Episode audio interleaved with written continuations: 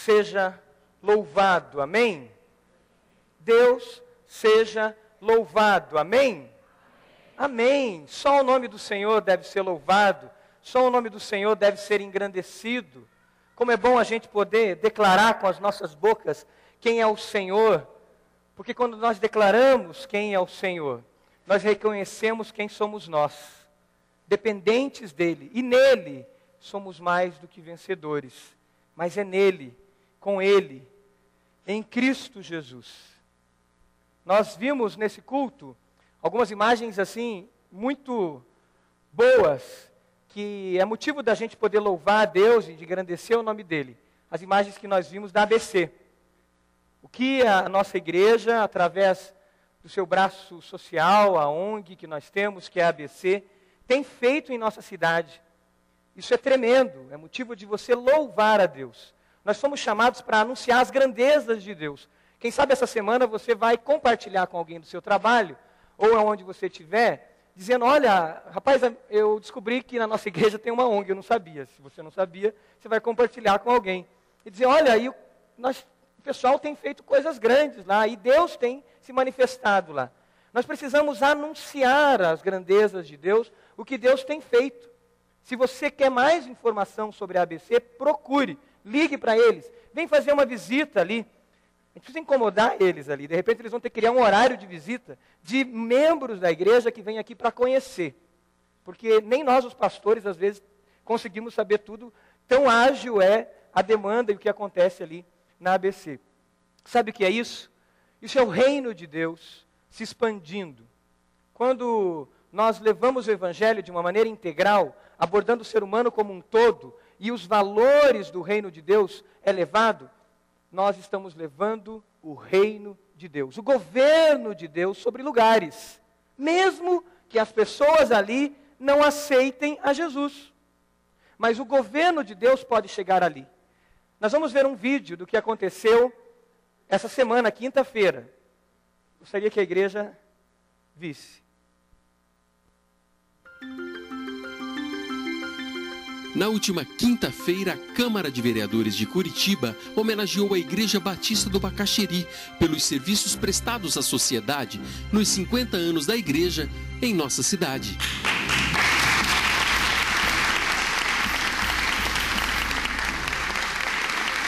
É um reconhecimento da cidade à Igreja Batista do Bacaxeri, dizendo à nossa igreja, e é assim que nós entendemos, vocês estão sendo relevantes para a nossa cidade.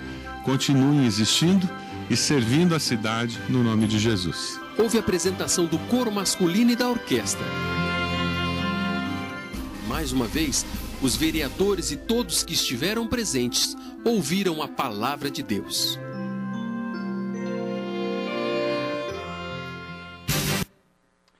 Ok, esse é um reconhecimento de que essa igreja tem levado os valores a todos os lugares e a vários lugares dessa cidade. Não só essa cidade, a vários lugares do mundo.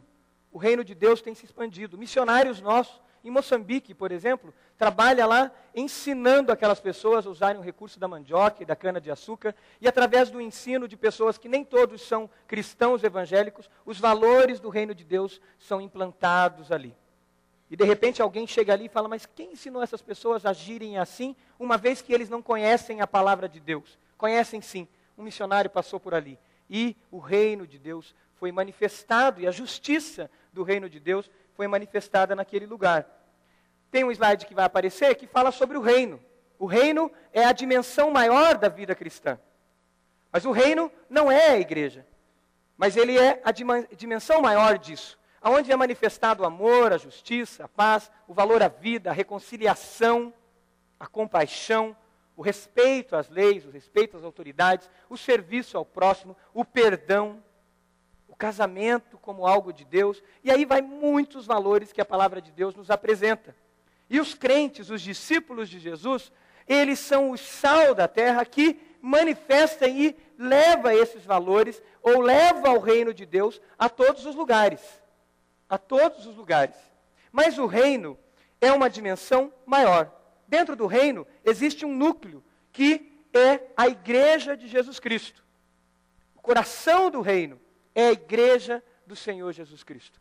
que não é especificamente a Igreja Batista do Bacaxiri, mas a Igreja Batista do Bacaxiri faz parte dela. É a Igreja do Senhor Jesus espalhada por todo esse planeta, nas suas diversas manifestações entre igrejas locais, como igrejas locais.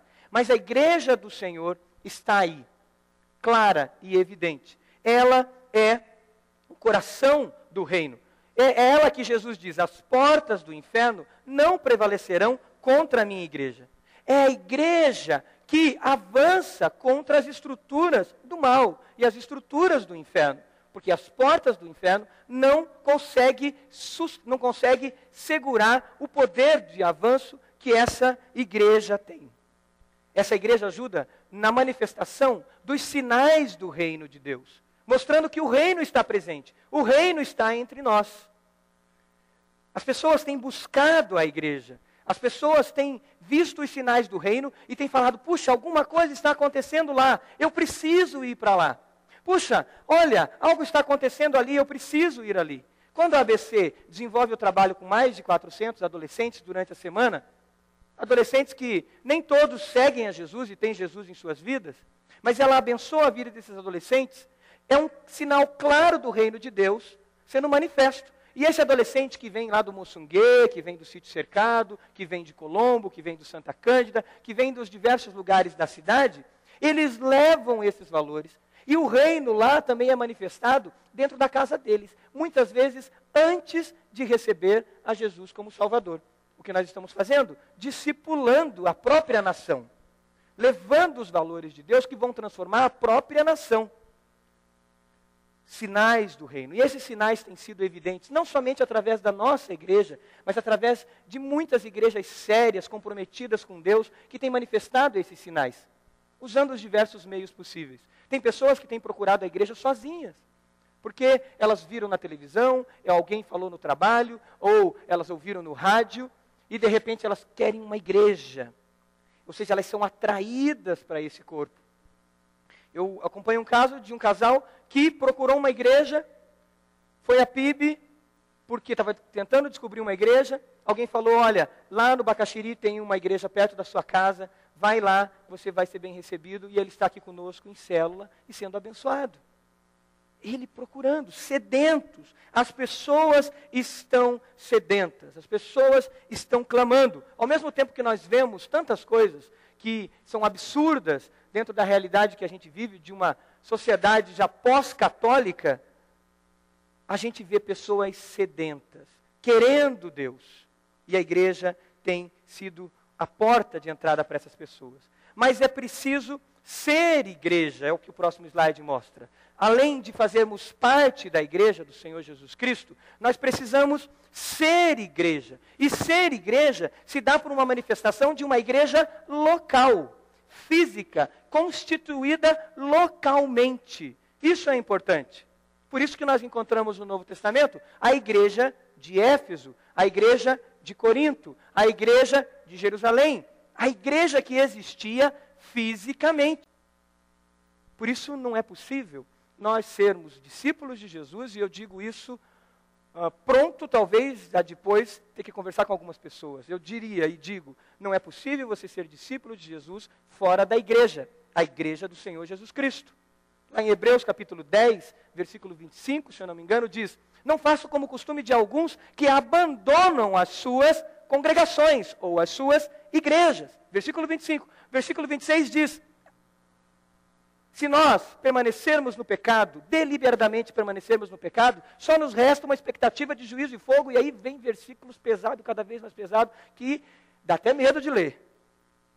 Num contexto de igreja, comunhão.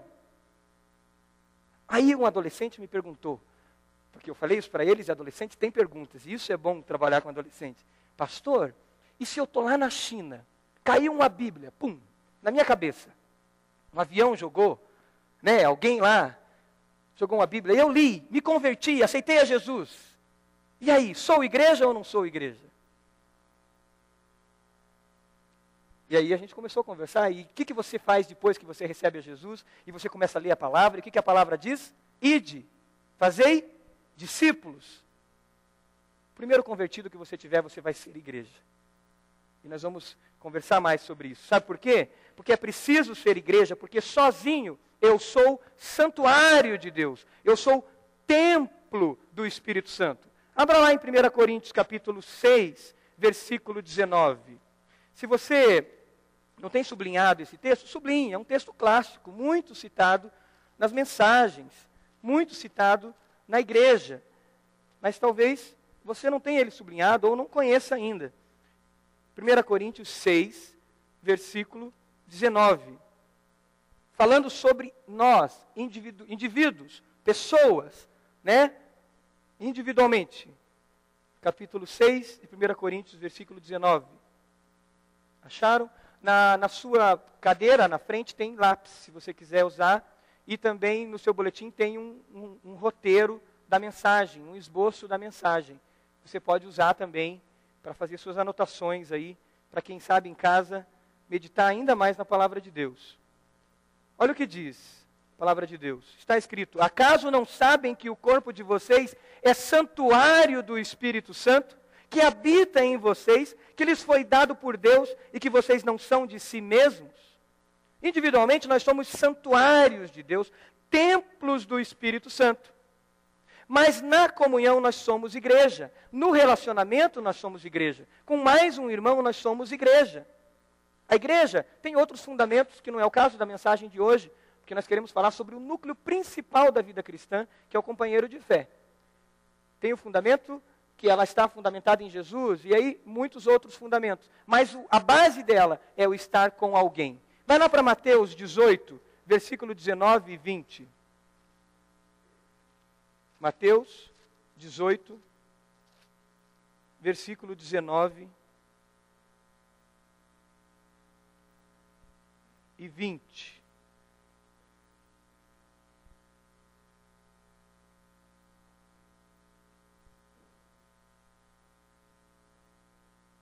Olha o que diz a palavra de Deus. Está escrito: Também lhes digo: se dois de vocês concordarem na terra, em qualquer assunto sobre o qual pedirem, isso lhe será feito por meu Pai que está nos céus.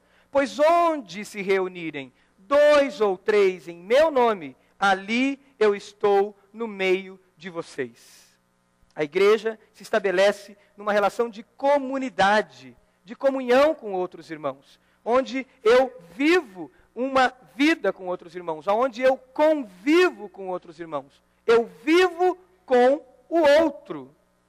Eu vivo com o outro. Eu não estou sozinho. Eu não estou sozinho.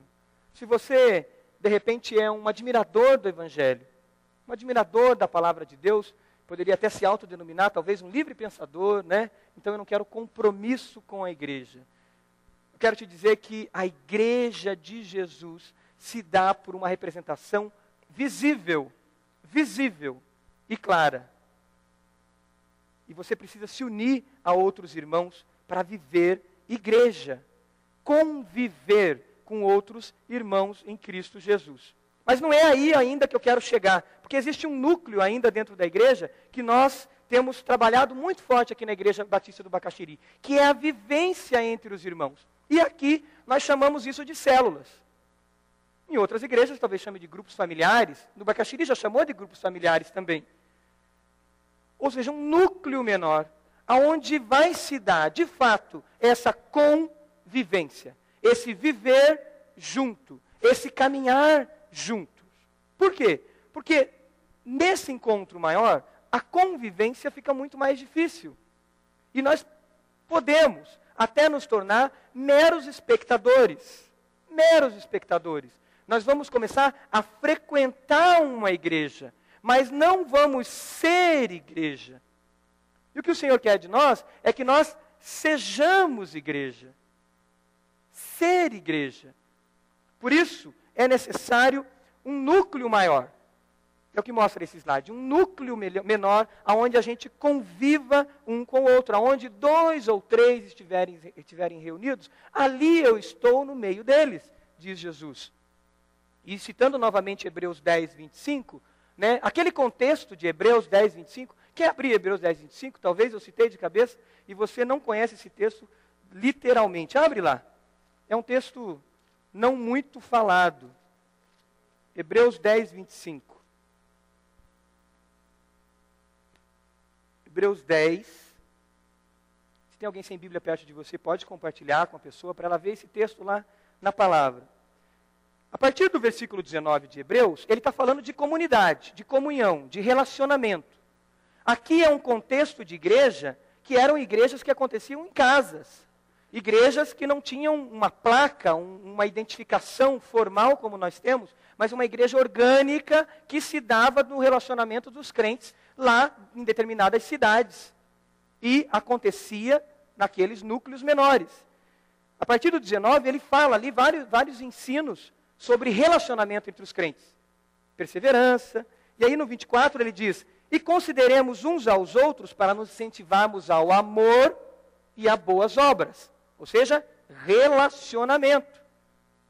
Incentivar um ao outro ao amor e às boas obras. No 25, ele diz: Não deixemos de reunir-nos, reunir-nos como igreja, segundo o costume de alguns, mas procuremos encorajar-nos uns aos outros. Marca isso.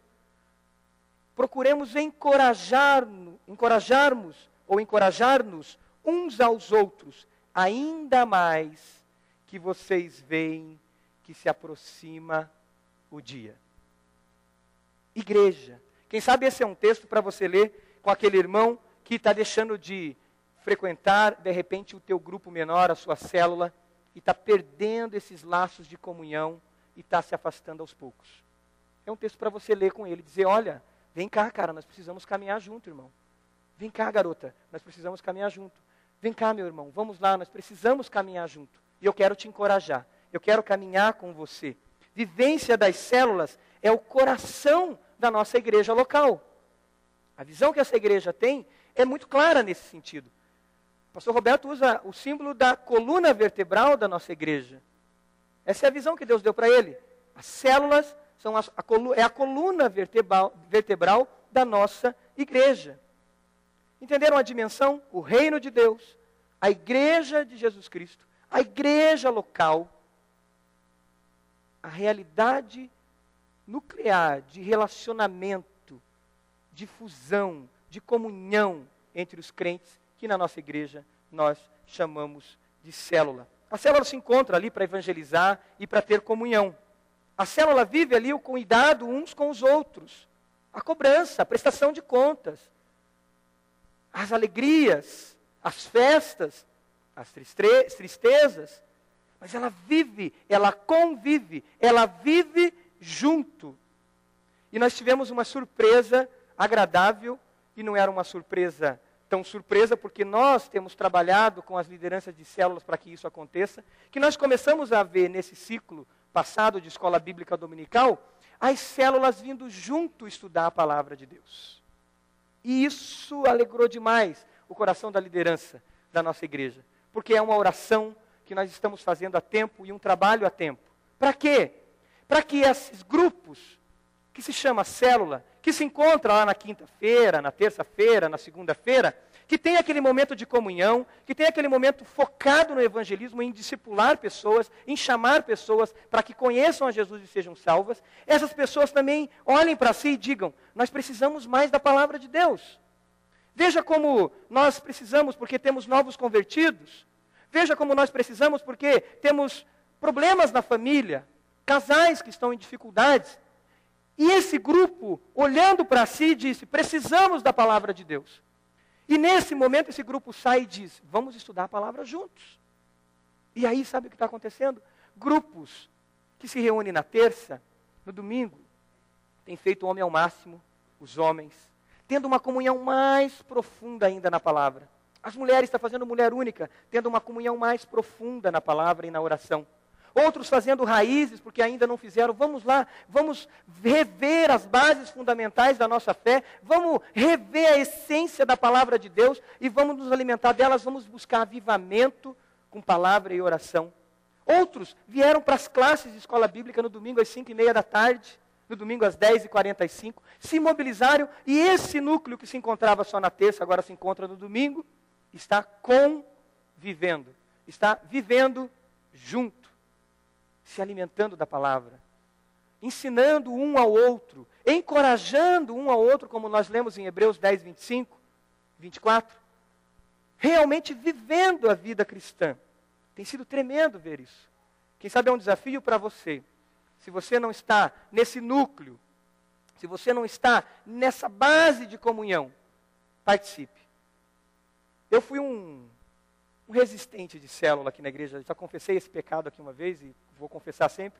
E confessei esses dias na faculdade teológica lá para os alunos, eles ficaram assim, espantados. E o pastor Roberto deixou você ficar resistente por um tempo? Eu falei, ele deixou por um tempo. Aí teve um dia que ele chegou e falou assim: agora eu não estou mais ensinando, agora eu não estou mais orientando, agora estou pedindo e ordenando que você vá para a célula. E eu fui. Porque a Bíblia me ensina a ser obediente aos meus líderes. E eu sei o que significa não ser obediente aos meus líderes. E fui. Foi a melhor coisa que o pastor fez na minha vida. Eu lembro do Henrique no meu pé, constantemente, o Henrique e a Ione, cobrando, e aí, vai ou não vai para a célula? Foi a melhor coisa que aconteceu. E sabe qual era o meu discurso? Eu tenho essa convivência no médio, com os meus conselheiros do médio. A gente convive junto. Não é a mesma coisa. A convivência ministerial, ela tem um foco de trabalho. Ela tem um foco diferenciado. É claro que acontece o pastoreio mútuo ali também, mas não na mesma dimensão e não na mesma profundidade. Eu estou sendo pastoreado. Eu lembro do Henrique dizendo assim para mim: você não deve ser o líder. Ele já sabia que talvez a tentação né, de ser líder. Falei, por quê? Porque você precisa ser pastoreado. Então tá bom. Obedeço também, ele é coordenador de célula, né? é uma autoridade, vamos dizer assim. Mas, irmãos, a experiência de conviver com outros irmãos é algo tremendo. É algo tremendo. E o quanto eu tenho aprendido com isso nos últimos anos. O quanto eu tenho crescido com isso. O quanto eu tenho falado disso às outras pessoas, porque é real, é real isso. Se você não tem experimentado isso, experimente. Experimente e você não vai deixar mais de viver em comunhão, objetivamente em comunhão com outros irmãos. Na célula acontece a edificação, um edificando o outro, a prestação de contas, o contato um com o outro. Quando estudamos a palavra juntos, existe essa prestação de contas, porque não é a minha autoridade mais, mas é a autoridade da palavra de Deus. Quando as mulheres estão fazendo mulher única e elas estão lendo ali um texto da palavra que exorta elas sobre alguma coisa, não é a líder que está dizendo, ó, oh, você está errada e você tem que fazer assim. Não, é a palavra de Deus que está fazendo aquilo. Então, a palavra é a espada do Espírito que penetra até a divisão da alma e do, né? A espada que penetra até a divisão da alma e do espírito. Ela que vai lá no íntimo nosso e tem poder, porque o evangelho é o poder de Deus para a salvação de todo aquele que crê. Quando nós nos unimos na palavra e na oração, há transformação, há poder, há avivamento. Convoque seus companheiros da célula e venha estudar a Bíblia juntos. Mas em função do que eu estou vendo na realidade agora, não dá para dizer mais venha estudar a Bíblia juntos. Nós vamos ter que mudar a frase. E que bom que as condições e as circunstâncias nos fazem mudar essa frase aqui. Então eu diria o seguinte: convoque os seus companheiros da célula e vai estudar a Bíblia junto, porque aqui na igreja não cabe mais. Não tem como mais. Não tem sala. Pastor Douglas me passou, parou ali no corredor e disse: Marcos, eu preciso. Eu falei: Douglas, não tem. Porque ele tem um grupo, ele quer trabalhar com um grupo ali de um novo convertido, ser pai espiritual da vida de uma pessoa. Eu falei, não dá para ser aqui, não tem sala. Você vai ter que pegar um cantinho, talvez aqui. Então, que bom isso, sabe por quê? Porque isso nos remete a Jesus, que diz, ide e fazei discípulos. Ele não diz assim, venham e tragam seus discípulos. Ide e fazei discípulos. E esse é um ide para nós também, para a gente dar um passo e já demos o passo de fé e realmente expandirmos também a nossa dimensão territorial. Expandirmos, para que muito mais pessoas possam se alimentar da palavra de Deus. Mas saibam, lembrem disso, se nós estivermos na palavra de Deus e na oração e na comunhão dos pequenos grupos, uma frase que os adolescentes fizeram no retiro de líderes esse final de semana vai caber aqui agora. Lembram da frase? A BR não vai segurar a IBB. Não foi isso que eles fizeram? Como que é? O BA. Como que é? Não vai segurar a IBB. Nada vai segurar a IBB. Os adolescentes estavam reunidos lá e pensando ideias sobre a expansão. Aí surgiu essa frase. Então nós vamos ter que expandir mais. Por quê? Porque na palavra e na oração, isso no óleo da comunhão ali juntos, o reino de Deus se expande. Se expande. Se prepare, irmãos. É muita emoção. Mas é gostoso porque a gente está servindo a um Deus que é vivo, que é real e que você vê a transformação nas vidas das pessoas. Essa é a realidade. Mas eu quero chegar ainda num ponto, num núcleo maior, mais algo mais fundamental ainda, uma dimensão maior ainda, que é a dimensão do companheiro de fé. Não basta eu ter o meu grupo de comunhão, de relacionamento, mas eu preciso ter alguém que eu caminho junto. E aí se faz claro, aonde estiver dois ou três reunidos em meu nome, ali eu estarei. O núcleo fundamental da sua célula é o companheiro de fé. E esse núcleo funcionando, a sua célula vai ser uma bênção. E é por isso que você está recebendo no seu roteiro já há algum tempo, companheiro de fé, companheiro de fé, companheiro de fé. Faça isso com seu companheiro de fé. Por quê? Porque nós entendemos como igreja, a visão é muito clara que aí está o núcleo fundamental. Fora você que é o templo do Espírito Santo, que é o santuário de Deus, você com o irmão, com seu companheiro de fé, é fundamental na sua célula. Ser igreja precisa acontecer isso. O cerne para uma vida cristã vitoriosa é esse núcleo fundamental acontecer. Os companheiros de fé se relacionando, acontecendo de fato. Queria que vocês abrissem um texto lá em Tito. Tito, lá no final do Novo Testamento, depois de Timóteo, Tessalonicenses, são duas páginas só talvez fique mais difícil. Procura lá. Um exercício de Bíblia hoje. Deve ser o quarto, o quarto versículo que a gente está abrindo. Né? Se você não conhece, sublinha.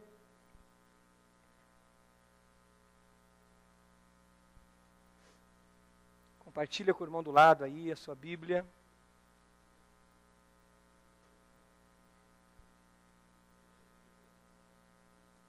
Ok? Tito antes de Hebreus. Depois de 2 Timóteo. Vamos lá? É um versículo tão pequenininho, né? Vai dar um trabalhão para achar, né?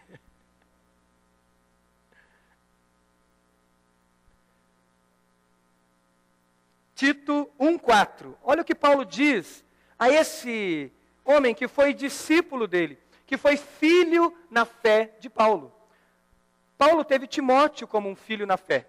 Embora Timóteo foi instruído pela sua avó, a sua mãe espiritual, mas Paulo adotou Timóteo e instruiu Timóteo como discípulo. E Paulo chama também Timóteo de filho na fé, como ele chama Tito aqui. Ele diz: Tito, o meu verdadeiro filho em nossa fé comum. Filho na fé. O núcleo nosso de companheirismo de fé, ele acontece numa dinâmica, numa cultura de cuidado com vidas e principalmente o cuidado com os novos convertidos. Principalmente. Os sinais do reino de Deus são claros. Os sinais da volta de Jesus são claros. A mensagem tem sido anunciada. As pessoas, muitas pessoas, estão sedentas e buscando a salvação. E elas encontram igrejas.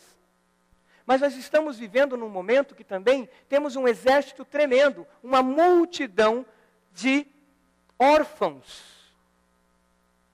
Guarde isso. Uma multidão de órfãos espirituais.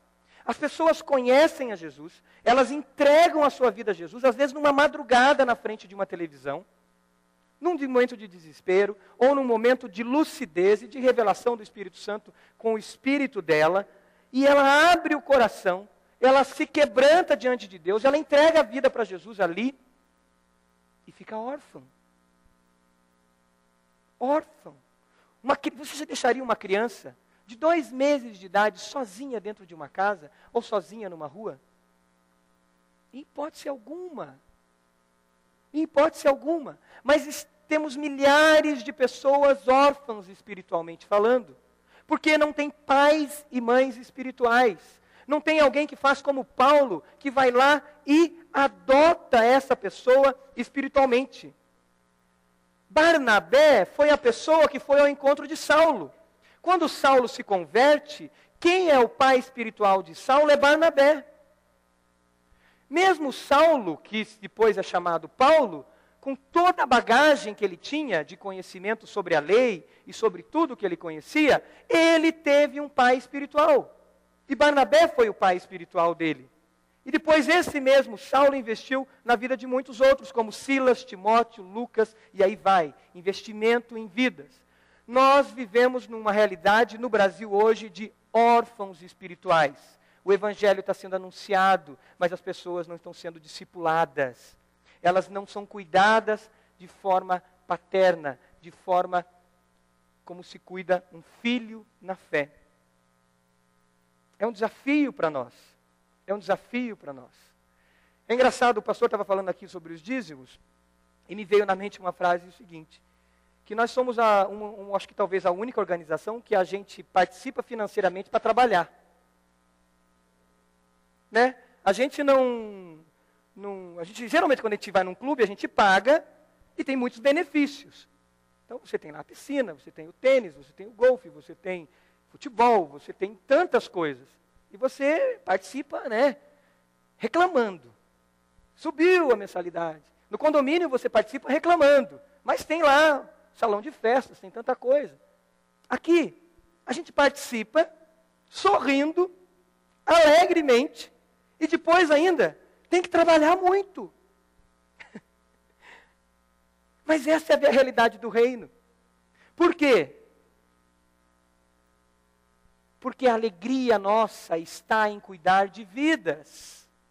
A alegria nossa está em abençoar vidas. E se você ainda não percebeu essa dimensão da alegria, da salvação, viva e dê passos de fé em direção a ela, para que você viva isso. A paternidade espiritual. E como é gostoso isso, gente. Como é bom você ver teu filho na fé crescendo. Como é bom você ver ele, ele descobrindo coisas novas. E depois que ele cresce e amadurece, você vê ele fazendo coisas que você fala, eu não acredito. Eu vejo coisas de alguns filhos na fé meu que eles fazem, que eu falo, eu não acredito que ele está fazendo isso. Isso eu não esperava dele. Isso eu, não pode acontecer. E você vai se alegrando. Porque você cresce junto com ele também. Sabe por quê? Porque você olha para ele e ele sabe que ele está olhando para você e você é modelo para ele. Mesmo nas suas fraquezas, nos seus pecados, nas suas quedas, você é modelo e diz: Olha, não vá por aqui, porque por aqui o negócio é complicado. E eu já passei aí, vem por aqui comigo. Vamos caminhar junto por aqui. E vocês juntos vão crescendo. E você descobre que você, de repente, tem que fazer vida devocional. Sabe por quê? Porque agora o teu filho na fé está sendo ensinado a fazer e você vai ligar para ele e dizer: Olha, estou fazendo minha vida, meu momento devocional, meu tempo a sós com Deus, ou como chamam os adolescentes, o TAS com Deus. Tempo a sós com Deus. Estou aqui. Você está fazendo? Você já fez o seu tempo a sós com Deus hoje? Você está cuidando de alguém. E a gente cresce junto. Paulo, em 1 Coríntios, diz: Vocês têm muitos mestres, mas a carência de vocês é de pais espirituais. E a igreja de Corinto era uma igreja que realmente tinha muitos mestres. Se você vê a diversidade de dons que aquela igreja tinha, e os líderes, e os nomes que aparecem ali, Apolo, Paulo ah, e tantos outros líderes, você fala, que igrejona. E realmente era uma igrejona, mas cheia de problemas.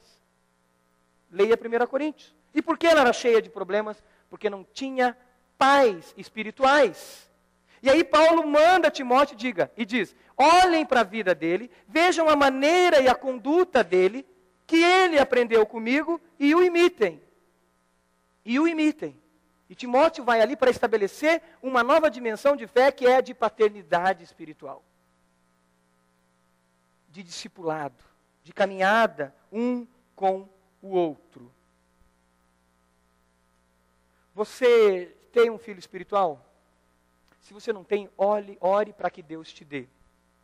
Ore, coloque isso diante de Deus. Sabe o que vai acontecer? Você vai começar a evangelizar.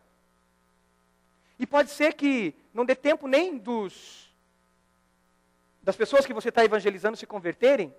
Como esse mundo tem tantos órfãos, vai ligar o departamento de integração, lá o Ministério de Integração da igreja, vai dizer para a tua célula: Olha, está indo aí um novo convertido. Faça uma festa para receber ele.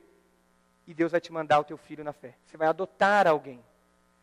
E você vai viver essa dimensão da fé. Tremenda dimensão da fé. De ser pai espiritual. De cuidar de alguém. E você vai ver como você vai crescer. Porque eu tenho crescido, tenho visto pessoas crescerem cuidando de vidas. Eu e a Pri estamos com mais dois filhos espirituais. Por adoção. Por adoção também. E sabe como foi que eles se converteram? Um adolescente evangelizou outro adolescente.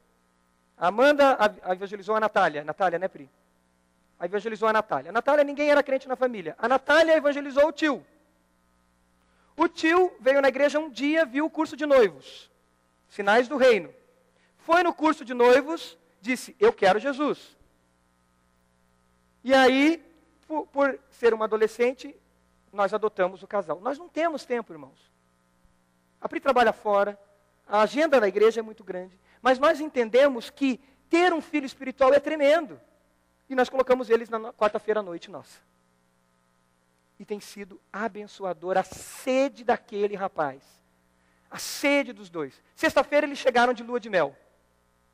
Fiz o casamento dele na casa deles. Primeira experiência fazer um casamento dentro de uma sala. Que coisa maravilhosa. A família reunida e fiz o casamento ali. Chegaram de lua de mel, mandaram mensagem. Quando nós vamos fazer o nosso próximo encontro? Aleluia. Glória a Deus por isso. Amém? Porque é tremendo isso. Vidas sedentas. Então a paternidade cria essa cultura, cria esse novo hábito, essa nova dimensão dentro da célula e dentro da igreja. E aí nós aprenderemos a caminhar com companheiros de fé. O crente que muitas vezes é, ele, ele se converte sozinho, e sozinho, ele tem um perigo muito grande de ser autossuficiente e de não buscar compartilhar. Mas quando ele caminha com alguém, ele começa a abrir o seu coração e ele sabe compartilhar com vidas. E é por isso, muitas vezes, que nas, igrejas, de um modo geral, e em alguns casos na igreja, nós temos muita crise entre as pessoas. Porque as pessoas vão se convertendo, elas vão recebendo Jesus, mas elas não têm paz. E por não ter paz, elas se sentem autossuficientes e orgulhosas. E aí, quando um irmão chega para exortar, por mais em amor que esse irmão exorte, o cara arrepia. Ele fica bravo, ele se revolta. Por quê? Porque ele não foi acostumado a caminhar com outro. Ele nunca prestou contas. Por isso a paternidade cria uma dimensão de fé, uma dimensão espiritual tremenda na igreja. E é esse o nosso foco. Nós vamos lutar com todas as forças porque cremos nisso, como igreja. A liderança da igreja crê nisso. E os líderes têm caminhado nisso. O companheiro de fé é um, um outro passo que acontece. Vai lá em 2 Coríntios 8, 23, por favor. E eu prometo que esse é o último texto para aqueles que não estão gostando, para aqueles que estão gostando, que pena que vai ser o último texto que a gente vai ler. 2 Coríntios 8, 23. 8, 23. Lembram do Tito? Filho na fé de Paulo? 8, 23 diz: Uma situação aqui de coleta, de ofertas, tinha que levar essas ofertas para outra localidade, e quem vai lá? O filho na fé de Paulo, que agora não é somente um filho, é algo mais diz: Quanto a Tito, 2 Coríntios 8, 23, está escrito: Quanto a Tito, ele é meu companheiro e cooperador entre vocês. Ele é meu companheiro e cooperador entre vocês. Esse homem agora se torna um companheiro de fé, um cooperador na obra de Deus, um envolvido na obra de Deus. Eu tenho uma experiência com um filho na fé meu, que hoje ele é meu companheiro de fé. E ele puxa a minha orelha muitas vezes. Muitas vezes. Situações assim que, que são absurdas. Que ele sabe e ele puxa a minha orelha. E sexta-feira, e agora a gente está caminhando junto, porque ele tem filhos adolescentes. E eu, Deus tem incomodado meu coração para ajudá-lo né, nessa área da, dos filhos deles que são adolescentes. E sexta-feira o Espírito Santo me incomodou muito para eu ligar para ele. E aí eu mandei uma mensagem para ele. Que tal hoje você investir como pai espiritual, né, alguma coisa assim na vida da sua filha Letícia? E que tal de levar ela lá na PIB, no culto dos adolescentes, porque ele é da PIB? E que tal, depois do culto, você sair sozinho com ela? E fazer uma surpresa para ela? Companheiro de fé, eu estou cobrando dele, no bom sentido, algo que é fundamental para a vida dele. E sabe o que tem acontecido? Ele tem me agradecido. Aí às vezes a gente sai para conversar, ele me liga, e eu acho que ele vai falar alguma coisa que envolve negócio, alguma coisa assim. A gente fica o tempo todo falando de fé. De fé porque ele está sedento ainda. Mas agora ele me cobra e eu cobro dele. Nós caminhamos também juntos. Quinzenalmente, pelo menos, a gente almoça juntos. Companheirismo de fé, o núcleo básico da nossa igreja, o coração da célula. Sem companheiros de fé, a célula vai ficando fria, a célula vai ficando simplesmente um encontro legal, um encontro divertido. Mas com a presença do companheirismo de fé, o espírito de irmandade, de você poder dizer com realidade: meu irmão na fé. Meu irmão na fé. Uma expressão que caiu em desuso, talvez porque ela foi muito banalizada antigamente. Mas como é gostoso, eu estava numa lanchonete um dia e um rapaz chegou para mim e falou: Esse aqui é irmão nosso na fé. Eu falei, opa, fazia dias que eu não ouvia, fazia tempo que eu não ouvia essa expressão. Irmão nosso na fé. E ele congrega lá na igreja batista do Auer. Pô, cara, senta aí. E aí, irmão, como tá? Sabe, esse conceito de irmandade vivenciado claramente conosco. Você é novo convertido? Você está sendo discipulado por alguém? Se não está, procure alguém.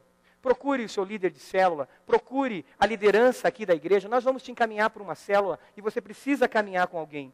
Você não tem filhos espirituais? Ore e busque isso. Você não tem um companheiro de fé? Ore por isso. Fale com o seu líder de célula. Converse como vocês podem trabalhar isso. Você não está em célula ainda? Ore muito por isso. Que não precise acontecer como aconteceu comigo, do pastor Roberto ter que dizer, ou eu, ou qualquer outra pessoa, dizer, olha, vai para a célula amanhã. Que não precise isso acontecer. Que você vá realmente sedento pelo que você tem ouvido da palavra de Deus e pelas grandezas de Deus que têm sido manifestas através desse ministério. Vá sim, vai ser muito melhor. Nós tivemos um exemplo de companheirismo de fé e paternidade espiritual dentro de casa. Nós estamos no mês de maio e o mês de maio é o mês da família nessa, na nossa igreja. Nós trabalhamos focado na família. E o companheirismo de fé começa dentro de casa, o marido com a mulher. A leitura da palavra, os dois juntos o orar juntos. Aquela coisa de na hora do, do, almoço a gente gastar tempo juntos. E a gente passar para o outro a responsabilidade de cobrar e dizer: olha, se eu esquecer de orar, meu amor, me cobra. Fazer isso objetivamente. Porque o diabo não vai querer que a gente ore na hora da refeição. Hoje de manhã foi falado sobre isso. Tinha vários televisores aqui hoje de manhã, mostrando como símbolo o que pode roubar o nosso tempo de comunhão na família e o tempo de comunhão com Deus. Estabelecer regras dentro de casa e dizer: o almoço é o momento onde nós conversamos, oramos juntos, lemos a palavra de Deus, ou o jantar, ou o lanche, ou o café da manhã, eu não sei. Mas momentos especiais. E o exemplo que nós tivemos foi que nós tivemos o Clube da Bíblia aqui na igreja, e ah, um pai desafiou o filho a fazer a leitura do Novo Testamento, juntos, o Paulo Merode e o Pedro Paulo. E eles começaram a ler a palavra de Deus juntos. Isso é paternidade espiritual. Não é simplesmente a paternidade no sentido do pai provedor. Eu já fiz tudo, já trago comida, dinheiro, eu estou fazendo a minha parte. Não, é o pai que assume paternidade espiritual. E esse pai com o filho sendo alimentados pela palavra. E sabe o que vai acontecer quando o pai e o filho leem a palavra juntos? Em alguns momentos, eles deixam de ser pai e filho e se tornam companheiros. Sabe por quê? Porque em alguns momentos eles vão ler alguns textos da palavra que vai ser a autoridade sobre o pai também. E o filho vai dizer: Hum, esse texto eu acho que está caindo do lado de cá. E com muita honra e respeito vai ficar quietinho só vendo a reação do pai. Eles vão virar companheiros em alguns momentos. A mãe e a filha, o pai e a filha. Quando eu liguei para esse meu filho na fé, que é companheiro de fé hoje, e pedi para que ele é, saísse com a filha à noite, era isso que eu estava provocando nele. Que ele fosse pai espiritual naquele dia e ministrasse na vida dela também. É fundamental isso, começar esse companheirismo de fé dentro de casa. Está difícil em casa, comece fora, vai aprendendo e traz para dentro de casa também. Mas não deixe de caminhar com alguém. Em casa é uma missão muito grande. É uma missão muito grande. E eu estava meditando nessa palavra, lembrei do meu relacionamento com meu pai. A gente conversava muito, e muito sobre a palavra. Muito sobre a palavra. E aquilo me deu base para vencer muitas lutas. Muitas lutas. Quantos filhos órfãos espirituais nós temos? Quantas filhas órfãs espirituais nós temos? É um desafio para nós. Lá em Deuteronômio 32, 30, diz assim: um persegue mil, dois persegue dez mil. Os bons de matemática vão dizer: o que, que é isso? É exponencial? É o quê? Um persegue mil, dois perseguem dez mil. A força que existe no companheiro de fé, há poder nessa dimensão da fé. Por isso, onde dois ou três estiverem reunidos em meu nome. Por isso, se vocês concordarem, eu confirmo, é uma oração de concordância, dizendo, Senhor, eu concordo com isso. É tão triste quando a gente ora e termina a oração em nome de Jesus e ninguém diz amém. É triste isso, sabia? Porque fala, será que eles concordaram com o que eu orei? Porque de repente eles não estão de acordo com a minha oração. Agora, como é gostoso quando você termina uma oração e alguém diz assim, não por costume, por ritual, mas diz: Amém, Senhor. Eu concordo com essa oração. Eu estou junto com ele em concordância. E Deus se manifesta poderosamente. Eu tenho experimentado isso, tenho visto pessoas experimentarem isso, dizendo, irmão, ora por mim, e eu quero orar com você em concordância, e eu quero que você caminhe comigo nessa dimensão, porque eu preciso de um companheiro de fé. Amém. Confirme, participe, entre junto, seja empático com o outro. Não basta orar com a pessoa, é preciso ter empatia com a oração da pessoa, ou se pôr no lugar do outro e concordar, e concordar, estar junto. Um persegue mil, dois perseguem dez mil. A missão dos 70 era de dois em dois. O outro me faz crescer. O outro se torna espelho para mim. A gente precisa aprender uma coisa nessa caminhada juntos, e isso tem muito a ver com marido e mulher. A questão de que, quando o outro está falando para mim algo, ele não está me acusando. Ele está fazendo um depoimento sobre mim. A gente precisa separar essas duas coisas. E a dificuldade que a gente tem é essa. Porque sempre que alguém fala algo sobre mim, a gente acha que ele está me acusando. Não. Ele está depondo, ele está manifestando a sua realidade, ele está sendo espelho para você.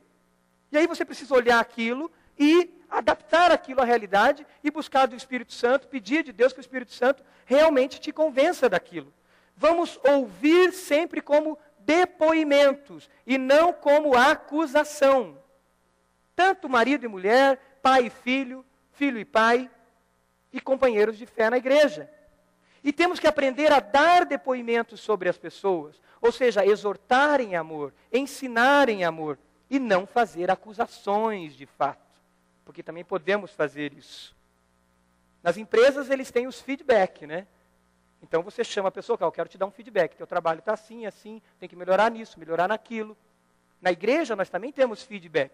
Quando um supervisor senta com um líder de célula, o supervisor senta com essa missão de um companheiro de fé, mas de dar um feedback, dizer, olha, acho que na tua célula tem que trabalhar isso, o que, que você acha de mudar isso, o que você acha de investir naquilo pastor Roberto faz isso com os pastores da igreja. E nós temos esse relacionamento de feedback. Mas o companheiro de fé vai muito mais profundo do que isso. O amigo fala para mim. O inimigo fala de mim. O amigo fala para mim. O inimigo fala de mim. Precisamos aprender a conviver, a viver juntos. E aí, esse núcleo básico da nossa fé vai chegar a um ponto que está em Tiago 5,16, que diz: Confessai os vossos pecados uns aos outros, e orai uns pelos outros, para serem curados. Amém? Você concorda com essa palavra? Confessai os vossos pecados uns aos outros e orai uns pelos outros para serdes curados. Amém? Amém. Quantas famílias precisam de cura? E às vezes a cura não vem porque não há relacionamentos, não há companheirismos de fé, não há prestação de contas. O homem na casa não tem, não presta contas a ninguém. A mulher não presta contas a ninguém, não caminha com ninguém. Está numa célula, está numa igreja, está em N ministérios espalhados pela igreja, mas não existe ninguém que caminha comigo na palavra de Deus e na oração. Quando isso começar a acontecer, eu vou começar a confessar. E confessar, o pessoal da cruzada estudantil dizia que era exalar, era tirar aquilo que tem de tóxico de dentro de mim e jogar para fora. E deixar com que o Espírito de Deus, que o sangue de Jesus nos purifique de todo pecado. Nos nossos encontros de companheirismo de fé, tem que ter o inspirar da palavra e da oração. Então nós sentamos juntos e nós inspiramos palavra e oração. E nós também exalamos, compartilhamos, confessamos até os nossos pecados. Você está disposto a viver e ser igreja?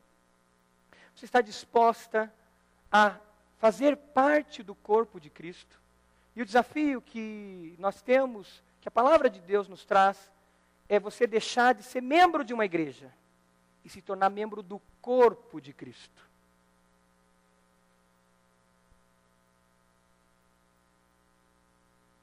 Deixar de ser membro de uma igreja no sentido institucional e se tornar membro do corpo. E o corpo tem que estar ligado por juntas, o corpo tem que estar ligado por tendões, o corpo tem que estar conectado. Um dedo fora do corpo morre. E tem gente morrendo, frequentando todos os domingos. E não morreu tão cedo ou tão rápido, porque pelo menos a palavra de Deus num domingo ainda vai lá e dá uma uma levantada. Mas se falhar um pouco, morre, porque não está conectado ao corpo. Feche seus olhos e deixa o Espírito Santo falar contigo agora no silêncio. E faça você as perguntas para o Senhor. E deixa o Espírito Santo mesmo fazer as perguntas a você também.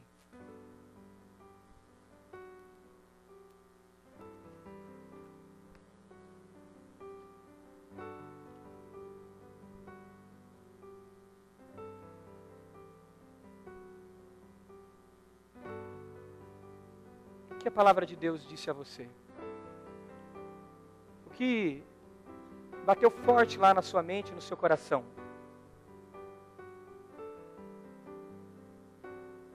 Semana passada, eu fui incomodado pelo pastor Calixto de hora em hora com telefonemas dele. Porque ele é meu companheiro de fé aqui na igreja também. Ele dizendo: Eu não vou parar de te ligar enquanto você não fizer isso. Falcão era meu companheiro de fé na época de caminhada, né, Falcão? Eu não vou parar de te ligar enquanto você não fizer isso.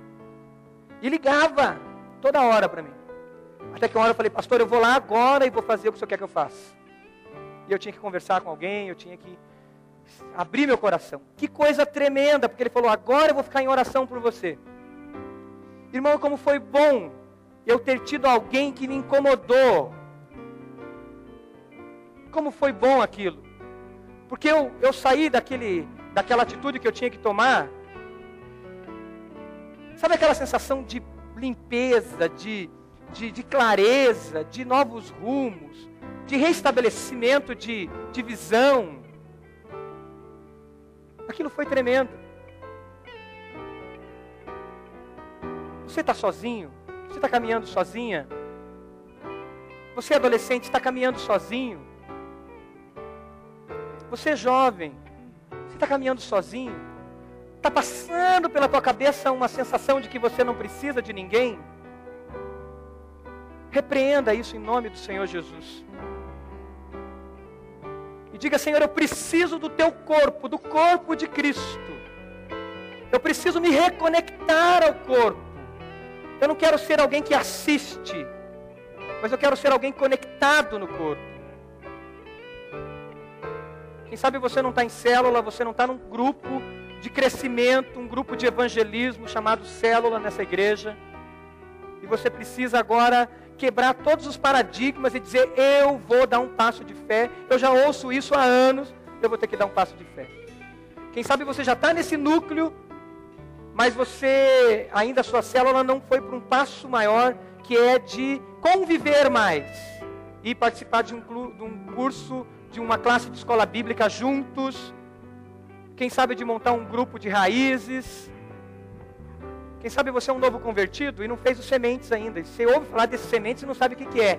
Corre atrás de alguém, corre atrás do seu líder de célula, corre atrás de um pastor. O Ministério de Integração está aí para conectar você. O que o Senhor tem falado com você com relação à sua família, com relação aos seus filhos, à sua esposa? Que o Senhor tem falado? Nós vamos cantar uma vez essa música. E que ela também continue falando com você. Mas faça isso em oração. Se você não quiser cantar e quiser continuar orando, continue orando. Mas deixe o Espírito ainda falar mais contigo. Adoremos o Senhor. Pode ficar de pé. Se quiser, fique de pé.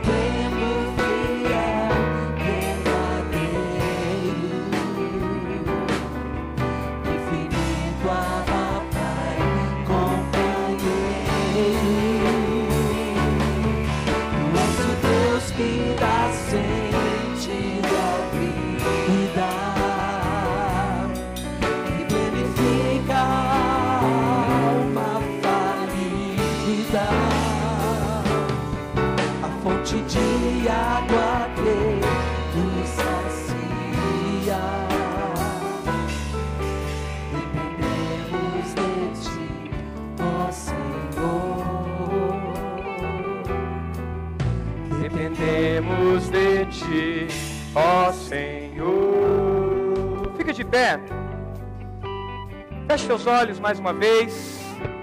Espírito Santo de Deus, que está passeando nos corações, mesmo daqueles que ainda não entregaram a sua vida a Ti, Senhor. Eu peço que o Senhor convença do pecado, da justiça e do juízo, para que haja aqui compromissos estabelecidos de uma semana diferente. Continue em oração. Eu queria fazer um convite a você que não tem ainda Deus como seu companheiro. Nós falamos de companheiro de fé, irmãos, mas você ainda não sente essa intimidade com Deus. Você e o Senhor como seu companheiro, porque você ainda não entregou a sua vida ao Senhor Jesus. Você ainda não deu um passo dizendo: Eu quero Jesus como meu Salvador, como meu Senhor. Jesus disse assim: Olha só o que Jesus disse. Isso é para você que ainda não entregou a sua vida a Jesus. Eu não quero chamar vocês de servos, mas eu vos chamo de amigos. Amigos. Jesus quer ser o seu amigo. E eu queria desafiar primeiramente você a fazer um compromisso de entrega da sua vida ao Senhor Jesus. Dando um primeiro passo, dizendo eu quero ser companheiro de Deus, primeiro. E depois, como igreja, você vai caminhar com outros companheiros de fé na palavra e na oração. Alguém crê que Jesus Cristo é o seu Senhor e Salvador? Crê que Jesus morreu na cruz por você, por amor a você? Crê que Jesus ressuscitou e que Ele quer te dar vida eterna? Você crê nisso? Você aceita isso? Você aceita Jesus na sua vida? Então levante uma das suas mãos para que nós possamos orar por você. Você está recebendo Jesus nessa noite? Se você quer receber Jesus como seu Salvador, amém. Amém. Deus abençoe esse jovem que levantou amém. a mão. Mais alguém levantou a mão aqui na frente? Levantou a mão? Amém. Deus te abençoe, jovem. Deus te abençoe. Quem mais levantou a mão? Entregando a sua vida ao Senhor Jesus. Amém. Lá atrás. Outro, outra jovem, outro jovem. Deus abençoe. Aleluia. Essa criança aqui na frente. Amém. Deus te abençoe. Deus te abençoe. Glória a Deus por isso. Aleluia. Você que está assumindo agora um compromisso de ir atrás de um companheiro de fé. Você vai lutar por isso. Você vai orar por isso. E você vai anotar na sua agenda, vai anotar no seu computador para você não esquecer de estabelecer um vínculo de companheirismo de fé. Você que dá esse passo hoje, depois de tantas células falando disso, levante uma das suas mãos para orar por você também. Amém, aleluia. Glória a Deus, aleluia. Amém, amém. Deus abençoe, Deus abençoe. Nós vamos cantar mais uma vez essa música. Faça dela oração sua. E eu gostaria que você que aceitou Jesus, você que levantou a mão por primeiro, e os outros depois, viessem aqui à frente. Os pastores vão estar aqui. Os pastores vão orar por você. Você que levantou a mão aceitando Jesus, vem à frente. Você que aceitou o Senhor Jesus hoje, dê esse passo de fé. Dê esse passo de fé. Vem aqui, vem aqui que o pastor vai orar por você. Em nome de Jesus.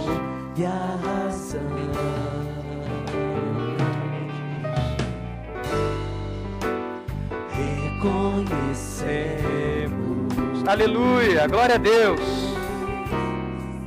Aleluia. Somos frágeis.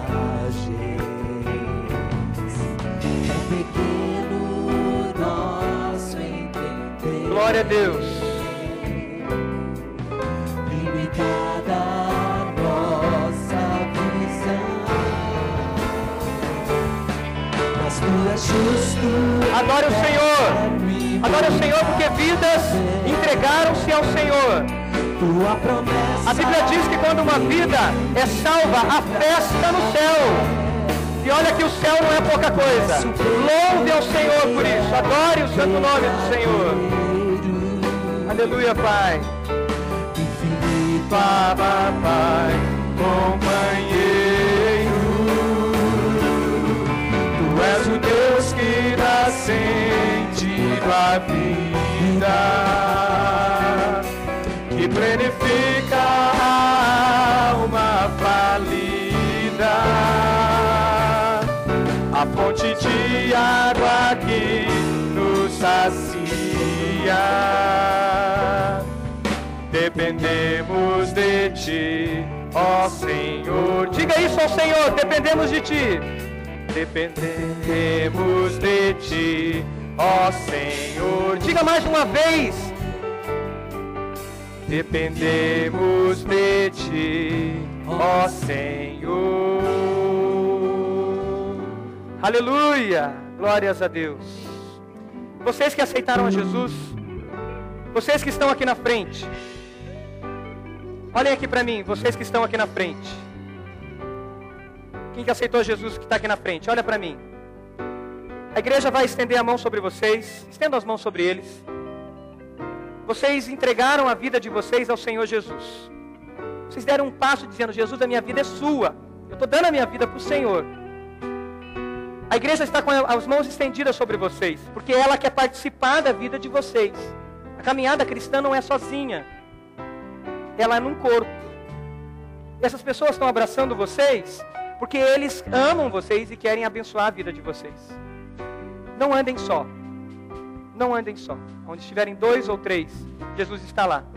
Nós vamos fazer uma oração. Eu vou orar e você vai repetir. Que é uma oração de entrega ao Senhor. E a igreja vai confirmar essa oração com amém. Então eu oro e você repete. O que eu vou dizer é: Eu entrego a minha vida a ti, Jesus. E você vai confirmar isso diante de Deus. Feche seus olhos. A igreja vai estar em oração. Diga aí você com Deus. Senhor Jesus, nessa noite, eu declaro que a minha vida pertence ao Senhor. O meu passado fica para trás. Eu me arrependo de todos os meus pecados. E o meu alvo é somente o Senhor. Porque o Senhor me amou naquela cruz. E o Senhor ressuscitou. E o Senhor está aqui comigo agora. Senhor Jesus, habita no meu coração. Amém. A igreja pode dizer amém? Aleluia. Glória a Deus. Os conselheiros vão acompanhar vocês para conhecer vocês melhores, tá bom? Amém. Receba esse irmão, esse amigo aí, quando ele estiver voltando com um abraço, com um aperto de mão. Pode se sentar, igreja. Nós temos algumas comunicações agora no final desse culto muito importantes. Ah, uma delas é que nós temos ali ao lado, aqui logo perto do nosso hall principal, uma sala para os visitantes. Então, se você é nosso visitante, passe por ali que você vai receber uma lembrança da nossa igreja, vai receber algo de, que você esteve aqui, com certeza vai ser uma bênção. Os irmãos lá do ministério lá da cantina avisam que nós estamos com a cantina aberta não deixe de passar lá e experimentar o que eles of estão oferecendo para a nossa igreja. Pessoal do Transformar, tem alguém ainda do Transformar? Tem alguém do Transformar aí? Dê sinal com a mão. Olha lá, ficou o irmão do pastor Antônio. Está por aí. Você vai estar tá onde? Ele vai estar tá aqui. Passa aí o vídeo do Transformar. Transformar é um congresso dos batistas do Paraná que vai estar acontecendo em Foz do Iguaçu. Tem um grupo já grande da nossa igreja que está indo de ônibus com a caravana da Associação da Capital e vários irmãos estão indo de carro. Tem células que estão se organizando para ir de carro. Então tem a opção de ir de carro, de ônibus, de avião. Pode ir a pé, mas é meio demorado, porque vai ser em Foz do Iguaçu. Dê uma olhadinha no vídeo. Quem sabe você pode hoje tirar dúvidas ali no balcão e fazer a sua inscrição para ir para o Transformar.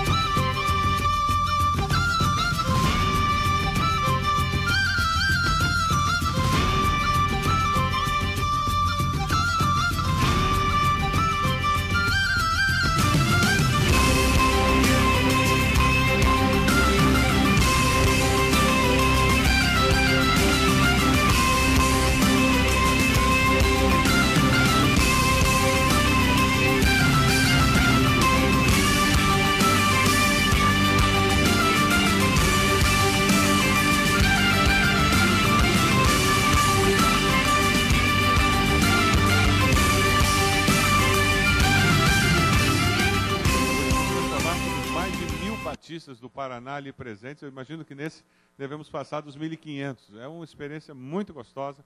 Ano passado eu tive o privilégio de estar por lá, também foi muito bom. Pessoal do Street, onde é que está a galera do Street? Quem é a turma do Street? Chega aqui e venham correndo, vocês não andam. Olha lá. Pessoal do Street tem uma novidade para contar. que, que aconteceu aí? Jorge, pega aquele microfone lá e conta pra gente. O que aconteceu? É, ontem, dia 1 de maio, a gente participou de um festival de dança em Piraquara, organizado pela Quarta Igreja do Evangelho Quadrangular, e a gente levou o primeiro prêmio de melhor grupo de dança.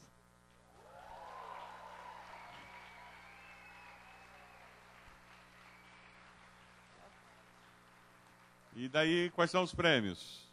Então, a gente ganhou esse troféu, um valor em dinheiro também. Daí, no mesmo dia, a gente recebeu três convites para dançar em três eventos diferentes. E a gente vai, a gente recebeu o convite para participar do Expo Cristo.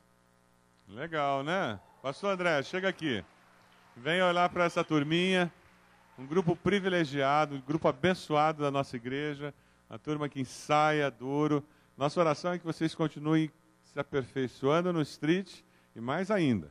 A gente quer que vocês fiquem bons mesmo na dança, mas em Jesus, né? Não adianta ser só bom de dança. Bom de dança tem muita gente por aí. Agora, bom de dança e na vida cristã tem muita dificuldade em ser e, muito, e pouquíssima gente que consegue. Mas se vocês conseguirem casar essas duas coisas, Deus vai levar vocês para lugares que vocês não imaginam. Amém? Vamos orar por eles, irmãos? Feche os olhos aí. Senhor, nós queremos te agradecer, ó Deus, por essa oportunidade que nós temos de ter um grupo como este na nossa igreja. Ó Deus, uma igreja que tem investido em seus adolescentes e jovens para que pudéssemos, ó Deus, também atingir outros jovens e adolescentes fora da nossa igreja. E, ó Deus, isto é o que tem acontecido e somos gratos a Ti pelo street, ó Deus, pelo impacto que eles têm causado em tantas áreas, em tantas situações, em tantos lugares onde eles estão ali ministrando através da dança. Ó Deus, e damos tudo aquilo que tem acontecido aqui a Ti, Senhor, como glórias, como honra ao Teu santo nome. Porque eles fazem isso, ó Deus, e eles têm a consciência de que, é, de que é para o louvor da Tua glória. Então, Senhor, continua a abençoar estes jovens, firmá-los, ó Deus, nos Teus caminhos, para que a dança, ó Deus, seja uma expressão de louvor ao Teu nome. E que desta forma outros jovens possam entender deste amor maravilhoso que Tu tens por cada um deles. Continua a abençoá-los. Essa é a nossa oração no nome precioso de Jesus. Amém. Amém.